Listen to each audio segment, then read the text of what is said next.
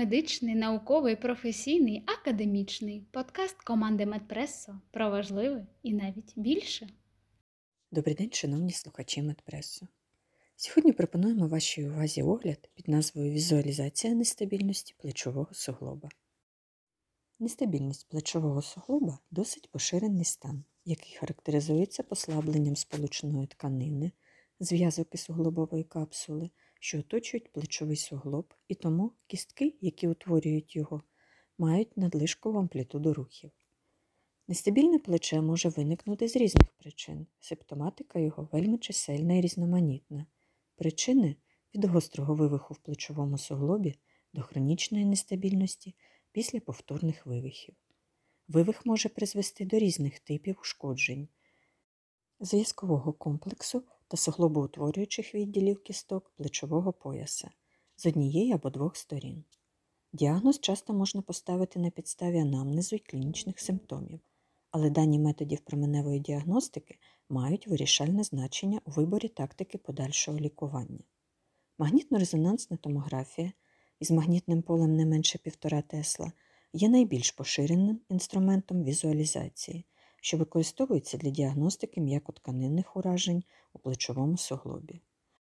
Хоча він може не показувати достовірно деякі пошкодження, наприклад, ураження слеп, пошкодження верхньої частини суглобової губи, пов'язаної з суглобовою головкою двоголової головки плеча. Водночас використовується магнітно-резонансна артрографія, яка дозволяє виявити вказане ушкодження краще, ніж звичайне сканування МРТ. У гострих випадках магнітно-резонансна артрографія не потрібна через випад і гемартроз, які діють як контрастна речовина. За наявності кісткових дефектів повинна бути проведена комп'ютерна томографія. На 3D-КТ зображеннях можна об'єктивно оцінити характер і обсяг ушкодження суглобової западини лопатки, а реконструкція 3D-КТ з голівкою плечової кістки у прямій проєкції є золотим стандартом для оцінки ушкодження хіла сакса. Тому ретельний вибір і оцінка процедур візуалізації важливі для виявлення характеристики і кількісної оцінки уражень. Візуалізація у випадках нестабільного плеча має вирішальне значення для вибору методу лікування, для планування хірургічного втручання і запобігання рецидиву. Крім того, під час вибору слід брати до уваги такі фактори пацієнта, як анатомічні особливості з точки зору біології та спосіб життя, активної фізичної діяльності. Далі в статті буде обговорюватися тільки передня нестабільність. Для досліджень задньої різноспрямованої візуалізації нестабільності дивіться конкретні розділи цієї монографії, посилання на яку розташоване на платформі Медпреса у розділі публікації. Комплексні пошкодження суглобової губи, зв'язок і суглобової капсули, виявлення й оцінка. Магнітно-резонансна томографія завжди вважається золотим стандартом для оцінки ушкоджень м'яких тканин. Магнітно-резонансна артрографія, зокрема, показала високу чутливість і високу специфічність для капсуло-зв'язкового комплексу і хрящових структур. Магнітно-резонансна томографія менш чутлива і специфічна для виявлення та оцінки ушкоджень суглобової губи. МРТ є золотим стандартом для дослідження обертальної манжети плеча, а МРА у разі часткових розривів манжети. Але МРА дорожче, вимагає більше часу, більш інвазивне і піддає пацієнта впливу іонізуючого випромінювання, якщо виконується під рентгеноскопічним контролем. Ураження суглобової губи просто визначаються відповідно до їх розташування на глиноїдному годинникові. Для характеристики передньо-нижніх губних пошкоджень на підставі їх патологоанатомії використовується низка різних термінів. Ураження банкарта повне відділення губно-зв'язкового комплексу від суглобового відростка лопатки з порушенням окістя є найбільш частим після травматичного переднього вивиху плеча.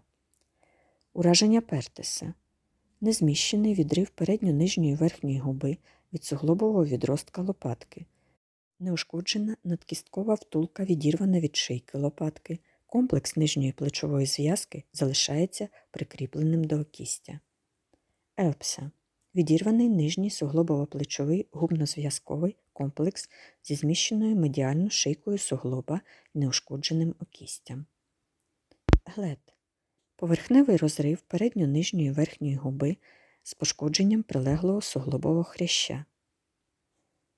Еліпса відрив передньої зв'язки нижньої плечової зв'язки з суглобової западини, але зі збереженою верхньою губою.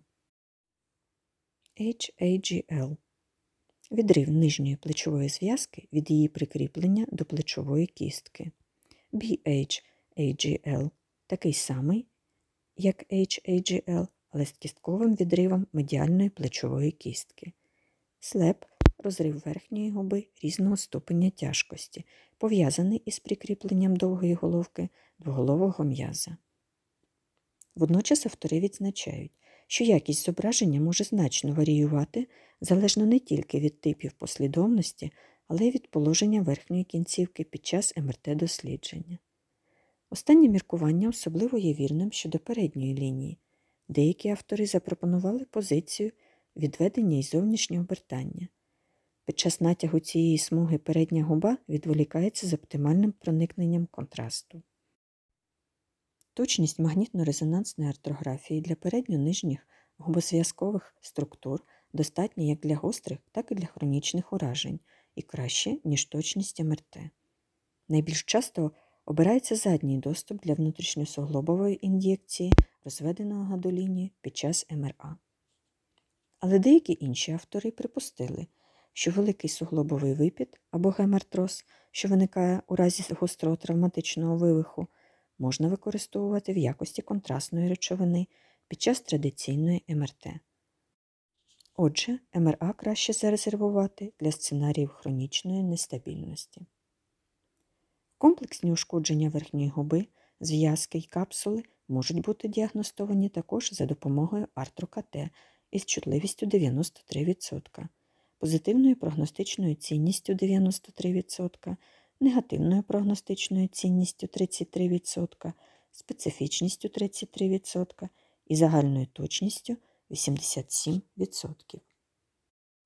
Деякі автори вказують також на ультразвукове дослідження для вивчення нестабільності плеча. Певну цінність УЗД представляє для діагностики розривів обертальної манжети плеча, особливо у разі неповних розривів.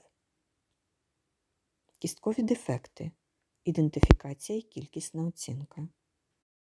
Гострий передній підвивих або вивих плеча часто пов'язаний або з пошкодженням суглобової кістки, або з дефектом плечової кістки, або з обома. Розпізнавання і оцінка ступеня втрати суглобової або плечової кістки на передопераційних етапах відіграє все більш важливу роль у плануванні відповідного лікування, яке, як стверджують автори, знизить ризик рецидиву нестабільності плеча. В останні кілька років адекватна і достовірна оцінка дефектів кісток набула такого ж значення, як і оцінка уражень м'яких тканин. Ізольовані дефекти суглобового відростка лопатки виявляються в 22% випадків первинного переднього вивиху і до 90% випадків хронічної нестабільності з повторними вивихами. Поширеність дефектів головки плечової кістки різниця в літературі і, мабуть, залежить від використовуваних методів діагностичної візуалізації. Автори повідомили про частоту 70% у разі гострого переднього вивиху і 93-100% у разі рецидивної нестабільності. Також ураження хіла сакса у 57% гостро вивихнутих плечей, у той час як поширеність 94% була виявлення у разі рецидивуючої нестабільності. До 89 повторних вивихів плеча є так званою втратою плечової кістки, тобто істотне порушення її функції.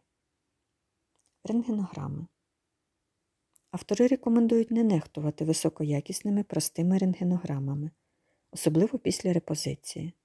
Основні проєкції містять істинний передньо-задній вид у лопатковій площині із максимальною внутрішньою ротацією паховий вид.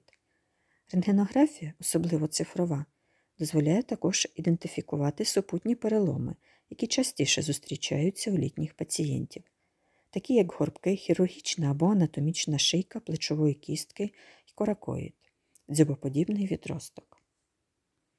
Крім основних рентгенографічних проєкцій, автори коротко згадують інші, менш поширені, стверджуючи, наприклад, що метод Бернау може ідентифікувати дефект гленоїдного краю в 79% плечових суглобів з передньою нестабільністю і тим самим зменшити показання до комп'ютерної томографії.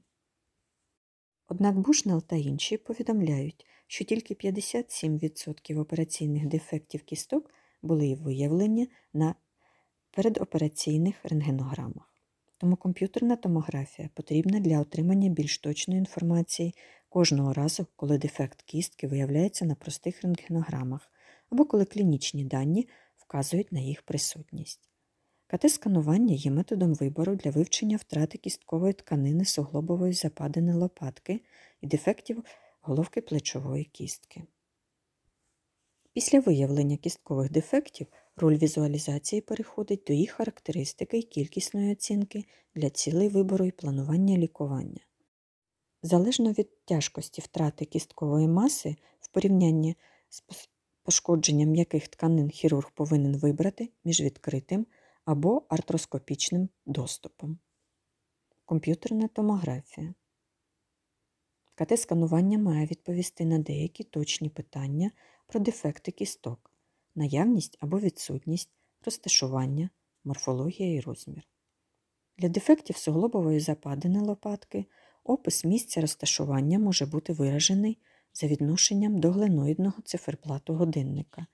Зазвичай вони розташовані на передньо-нижньому краї, в основному передньому. Автори згадують про наявність різних класифікацій дефектів суглобової кістки зі зростаючою серйозністю, наприклад, класичне кісткове ураження банкарта. Перший тип ураження прямої груші із стратою кісткової маси від 5 до 15%. Другий тип ураження перевернута груша, більш серйозне, оскільки проявляється втратою кісткової маси більше 20%. І третій тип втрата кісткової маси більше 25%. Однак немає єдиної думки про критичне значення для визначення серйозності або високого ризику рецидиву після хірургічного втручання без кісткової пластики, але більшість авторів згодні з тим, що межа становить близько 20-25% від загальної поверхні гленоїда. Зв'язок між дефектом суглобової кістки і рецидивом відомий. За даними різних авторів, частота рецидивів становить від 6 до 67% залежно від типу кісткового дефекту. Справжня проблема полягає в кількісній оцінці втрати кісткової тканини суглобової западини лопатки. У комп'ютерній томографії використовувалося кілька методів для розрахунку дефекту, згрупованих на лінійні і кругові. Тому втрата кісткової маси розраховується в міліметрах або квадратних міліметрах і виражається як відсоток довжини або площі втрати кісткової маси в порівнянні із загальною площею суглобової ямки відповідно. Отже, для кількісної оцінки дефектів гленоїдної кістки будь-який з цих методів може бути відтвореним і точним. Вибір також залежить від того, які інструменти доступні. Перш за все, вирішальним моментом є точність вимірювання. Кожні 1,5 мм відсутньої кістки суглобової западини лопатки відповідають 5% втрати кісткової маси. Дефект від 6 до 8 мм призводить до втрати кісткової маси до 20-25%, що є критичним значенням для вибору збільшення кісткової тканини. Для дефектів головки плечової кістки золотим стандартом є 3D-КТ, особливо для їх характеристики і кількісної оцінки втрати кісткової маси. Розташування та розмір є найбільш важливими характеристиками також для ураження хіла сакса. Типове розташування задня верхня частина головки плечової кістки, на відміну від голої області, яка розташована задньолатерально. Однак орієнтація також важлива, адже в 2007 році було введено поняття глиноїдний слід для опису зони контакту між суглобовою западиною лопатки і голівкою плечової кістки під час комбінованих рухів відведення і зовнішнього обертання. Існує ризик зачеплення якщо дефект головки виходить за межі медіального краю зазначеної доріжки. Відповідно до цієї теорії, глибина і протяжність менш важливі, ніж місце розташування й орієнтація. Якщо довга вісь дефекту паралельна гленоїду у відведенні, зовнішнє обертання зачіпляє його передній край, і навпаки, якщо довга вісь діагональна в цьому положенні руки, вона не зачіпається. Орієнтація визначалася щодо найглибшої борозни великої осі хіла сакса і подовжньої осі плечової кістки. Довжина великої осі була визначена як довжина ураження хіла сакса, а довжина малої осі як його ширина. На аксіальному зображенні головки плечової кістки за допомогою КТ або МРТ було намальоване віртуальне коло, яке містить суглобову поверхню, а глибина ураження була визначена як найбільша довжина між основою ураження хіла сакса і суглобовою поверхнею відповідної доги. Ці два параметри враховуються під час прогнозування клінічної тяжкості і ризику рецидиву або ураження. Дефекти хіла сакса більше 40% є клінічно значущими, і це визнано критичним значенням, що вимагає кісткового трансплантата, тоді як 20% це поріг для процедури ремплісажа. Критичними вимірами для ураження хіла сакса є глибина більше 16% діаметра головки, площа більше 20-25% плечової суглобової поверхні, обсяг більше 250 мм кубічних, розраховане на 3D КТ. Виявлення біполярного пошкодження робить точне КТ-дослідження обох уражень ще більш необхідним, щоб уникнути підвищеного ризику рецидиву. Дефекти суглобової западини лопатки й головки плечової кістки слід розглядати як дві взаємопов'язані частини однієї тієї ж проблеми. Магнітно-резонансна томографія і магнітно-резонансна артрографія. У жодному дослідженні не повідомлялося про те, що МРТ або МРА рівні або перевищують КТ, особливо 3D-КТ, в оцінці втрати суглобової кістки. Але вимір розміру дефекту плечової кістки і прогнозування залученості або рецидивуючого ризику є амбітною метою як для МРТ, так і для МРА. Більш того, МРТ може дати хибно позитивні результати, невірно інтерпретуючи ерозії, невеликі борозни або оголені ділянки для невеликих уражень хіла сакса. МРТ істотно недооцінює втрату кісткової маси, особливо на плечовій стороні. Більш того, певні чинники обмежують широку застосованість МРА для кількісної оцінки втрати кісткової маси, її висока вартість, інвазивність, наявність феромагнітних імплантів, можливі алергічні реакції і інфекції. З іншого боку, комп'ютерна томографія має недолік використання іонізуючого випромінювання. Висновки.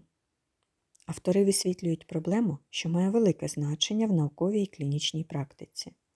Діагностика, лікування та профілактика ускладнень мають значення у збереженні активного способу життя, враховуючи зростаючу тривалість активного життя, популяризацію та поширення ідей здорового способу життя, зокрема за допомогою занять фізкультурою і спортом. За результатами обраного алгоритму діагностичних процедур в значній мірі залежить не тільки вибір типу хірургічного лікування, а й запобігання рецидиву з урахуванням індивідуальних особливостей анатомії пацієнта і його способу життя, активної фізичної діяльності.